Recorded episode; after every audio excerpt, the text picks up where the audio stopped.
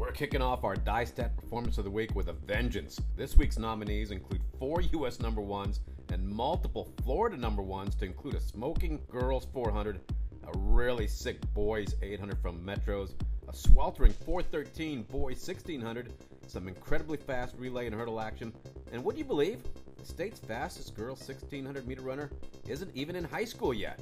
Say what? Check them out and vote now.